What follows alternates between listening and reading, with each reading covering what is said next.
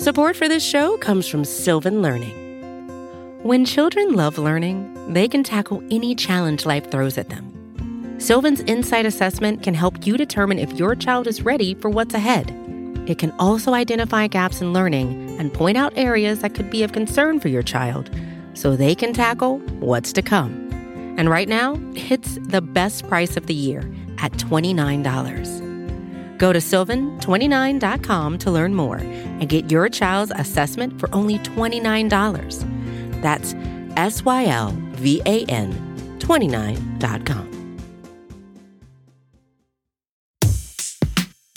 Hey everyone, Elie here wishing you a happy Friday. So there's this thing in baseball called hitting for the cycle, and it happens when one batter gets all four types of hits you can possibly get in one game a single, double, triple, and home run.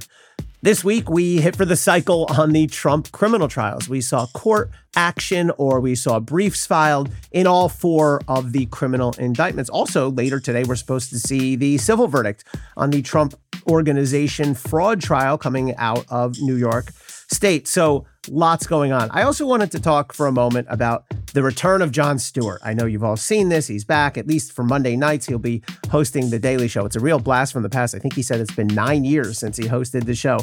I'm a huge fan of Jon Stewart. Almost everybody is, but I feel like I have a special bond with him because we're both Jewish kids from New Jersey. We're actually almost the exact same height, which is not much. Uh, I feel like I've maybe discovered him not before anyone else, but earlier on. I remember him from his MTV days, uh, and I think he has so much to offer. Stewart said something in his monologue that really resonated with me, and I'm going to paraphrase here. But basically, look, Jon Stewart understands the stakes of this election. He understands who and what Donald Trump is. He's made no bones about that. Stewart said something, though, that really uh, rang a bell for me. He said basically, you should be very interested in this election. You should be very invested in what happens in our public life. But the answer is never to just ignore or gloss over anything that might not be great for whatever side you're coming from.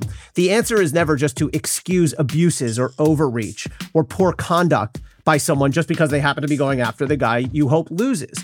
Uh, I'm paraphrasing again, but that was the gist of what he said. It really ticked off Keith Olbermann and some of the hard left Twitterati out there. But uh, Jon Stewart's right. I, I agree with him, and, and it was great to hear that message from him. Okay, on with this week's brief. As always, love to hear your thoughts, questions, or comments. Please send them in to letters at cafe.com.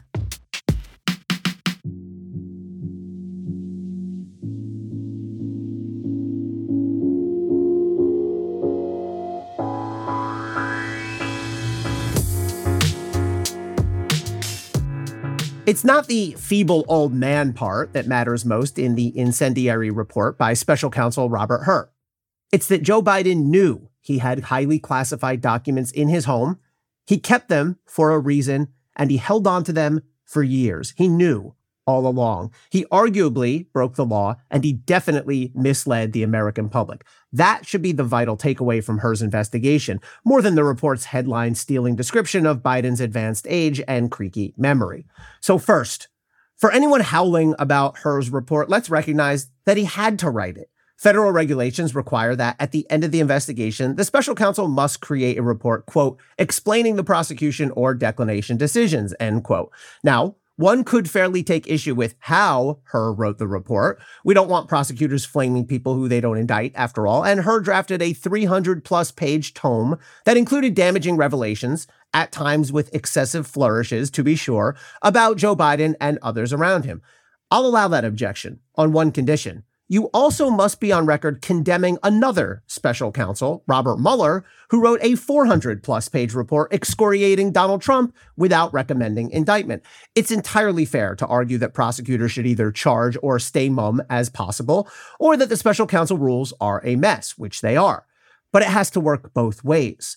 Hur's report is essentially a prosecution memo, a standard document in which prosecutors lay out their evidence and consider the arguments for and against indicting. DOJ policy, of course, as you all are familiar, prohibits a criminal charge against the sitting president, but Hur certainly could have recommended a post presidency indictment. I've written hundreds of these documents and I've reviewed many more. In my view, this is a razor's edge call, and it reasonably could have gone either way.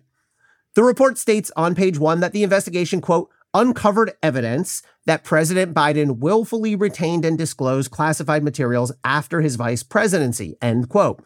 If that sounds familiar, it might be because Donald Trump now faces 32 felony counts in Florida brought by a higher profile DOJ special counsel, Jack Smith, for the federal crime of willful retention of national defense information. Hur comprehensively lays out the evidence and the difficulties a prosecution might face, including the challenge of establishing Biden's criminal intent. The special counsel's account of Biden's mental acuity feels overstated and unnecessarily colorful to me, but it's a relevant factor that weighs considerably in Hur's assessment of the case's shortcomings. Further complicating the picture, Biden had several different batches of classified materials circulating around his Delaware, Virginia, D.C. home office ecosystem, and he plainly did not know about some of the documents, but as we'll discuss in a moment, he absolutely did know about others. The end result is a Rorschach test of sorts. There are bizarro Bill Barr esque whitewashes out there that gloss over or ignore the damning evidence while highlighting the soft spots in the report for Biden, including the fact that he seemingly did not know about some of the documents. And then there are headlines that focus entirely on Hur's use of the term willful and conclude that a criminal charge was mandatory. Neither tells the full story. The truth is, prosecutors are not automatons who take concrete inputs and then spit out a mathematical result. There's judgment involved, and this one's close enough that reasonable prosecutors can reach different conclusions. So let's do this part right now because it's mandatory and it's important. Trump's conduct was worse than Biden's. I'll say it again Trump's conduct was worse. That's a plain, irrefutable truth. Hur even takes pains to say so, perhaps gratuitously, in his report. Trump took more classified documents than Biden did. He was more careless or worse with them, and he obstructed justice bigly while Biden did not. But Biden's conduct is indefensible nonetheless. Here's the report's biggest revelation.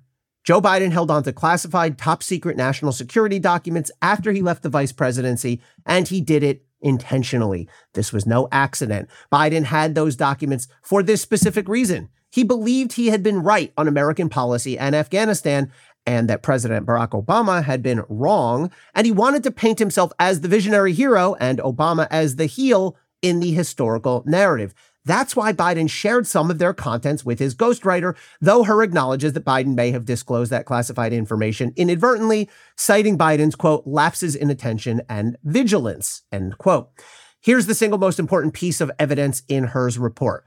In a recording made by the ghostwriter in February 2017, a month after Biden left the vice presidency, Biden says he had, quote, just found all the classified stuff downstairs. I'm going to read that again. This is Biden on tape. He had just found all the classified stuff downstairs. That, folks, is the needle scratch moment. Up until last week, the party line has essentially been hey, classified documents are strewn all around the White House. A bunch of boxes got moved around. Transition is chaotic. Documents end up in various places. Big mistake. Whoops. Sorry. Now we know that that's untrue. Indeed, for the past year, the president and his mouthpieces have doggedly denied intentionality. Biden's attorney declared in January 2023, as the scandal broke, that, quote, documents were inadvertently misplaced. Wrong. It wasn't, quote, inadvertent. Biden possessed at least some of the papers knowingly and on purpose. White House Press Secretary Karine Jean Pierre said Biden did not know that classified documents were in his home or office and had no idea what they contained, false and false. Again, I'll point you to he, quote, just found all the classified stuff downstairs, Joe Biden's words. Biden himself said on the stump that he was, quote, surprised to learn that there were any government records that were taken there to that office, meaning the one in Washington, D.C. This is misdirection at best. Perhaps Biden was surprised that classified documents wound up at that specific location, but he sure as hell knew and omitted that he had classified documents elsewhere at his home, downstairs to be specific. Now that Biden has been caught dissembling to the public, he's tried to pivot to the better news. In an official statement issued just after Hur's report became public, the president proclaimed that he, quote, cooperated completely, threw up no roadblocks, and sought no delays. I'll give him cooperated, but not completely, not anymore. Timing is key here. Think back to that February 2017 when Biden said he found all the classified stuff downstairs. What did Biden do back then in 2017? Did he have his people get right on the phone with the archives or the FBI to turn the documents back in? Nope. He kept those sensitive documents and he said nothing for five more years. Not until 2022, after the FBI executed its search warrant on Trump at Mar a Lago, did Biden's people alert the authorities. As a whole, Biden and his team get maybe a B minus for cooperation. It's not quite the gold star his flacks have made it out to be. Cooperation is a relevant consideration for prosecutors, and Hur plainly gave Biden some credit for his belated efforts to return documents to the government. But of course, cooperation, especially when it's less than complete, does not erase everything that preceded it. It counts, but it's not a magic wand. Biden supporters are rightly concerned that Hur's colorful and extraneous harping on the man's mental state could hurt his electoral chances in November. That may be true, but an indictment would have been far worse. Thanks for listening, everyone. Stay safe and stay informed.